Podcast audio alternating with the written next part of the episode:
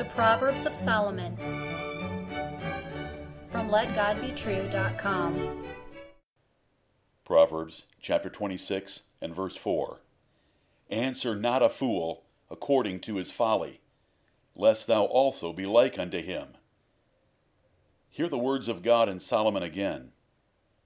Answer not a fool according to his folly, lest thou also be like unto him. Fools do not deserve answers. Save yourself the pain, trouble, and waste of time dealing with them by ignoring their saucy, stupid, or scornful questions. Take the high road of truth and wisdom, and do not stoop to their haughty insolence or lazy ignorance. Answers are not a right to anyone, they are a privilege only for those meeting conditions for truth. It is wrong to debate with fools. They do not deserve knowledge or truth. Wisdom is too precious to waste on them. Wise men have better uses of their time, and arguing is a fleshly lust. For these reasons, it is a sin to debate with men who do not clearly display godly character and conduct. If you debate them, you honor their foolish ignorance. You should say enough to shut their mouths, but anything more is folly and sin. They deserve no honor, and only a beating will truly help them. To keep them from thinking they are right, you may briefly refute their idiotic notions. Truth does not back down from any, but it has no obligation to waste its time on any either. If you debate truth with a fool, he will first despise your wise words and ridicule the precious things you tell him. You will degrade the truth by letting him mock and reproach it. He will then twist your words and use them against you, because his heart is corrupt with hate and violence. Leave him alone and let him rot. Jesus plainly confirmed Solomon by teaching, Give not that which is holy unto the dogs, neither cast ye your pearls before swine lest they trample them under their feet and turn again and rend you. Jesus said these words in Matthew chapter 7 and verse 6. Jesus often rebuked the Pharisees, Sadducees, Herodians, lawyers, and scribes of his day, but he strictly avoided any foolish wrangling with any of them. Too harsh, you say?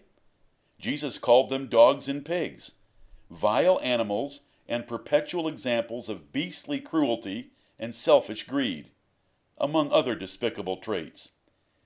When told he had offended Pharisees, Jesus said to his apostles, Every plant which my heavenly Father hath not planted shall be rooted up. Let them alone. They be blind leaders of the blind. And if the blind lead the blind, both shall fall into the ditch. How do you spot a fool? Easy. Listen to him talk and measure his walk. A fool talks a lot, likes his own ideas, gets angry easily, always excuses his conduct, belittles others, prefers teaching over being taught, wants to debate most anything, resents authority, disdains convention, or talks profanely. A fool also does not live by the Bible and has no spiritual fruit, which is the true measure of real wisdom. Your flesh wants to get in the last word, or believes you can persuade a fool by reasoning, or thinks love will win the day, or sees no risk to your own soul. There is danger. So Paul warned against the foolish questions or vain babblings of foolish men. Other men will try to shame you for not debating fools, but they are just another class of fools themselves. Answers and truth are not a right of any man. They are a privilege only for those meeting the conditions.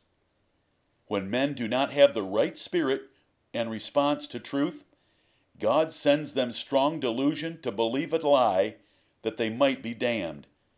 You can read this in 2 Thessalonians chapter 2, verses 9 through 12. You should give thanks now and always, for God choosing you to believe the truth. Amen.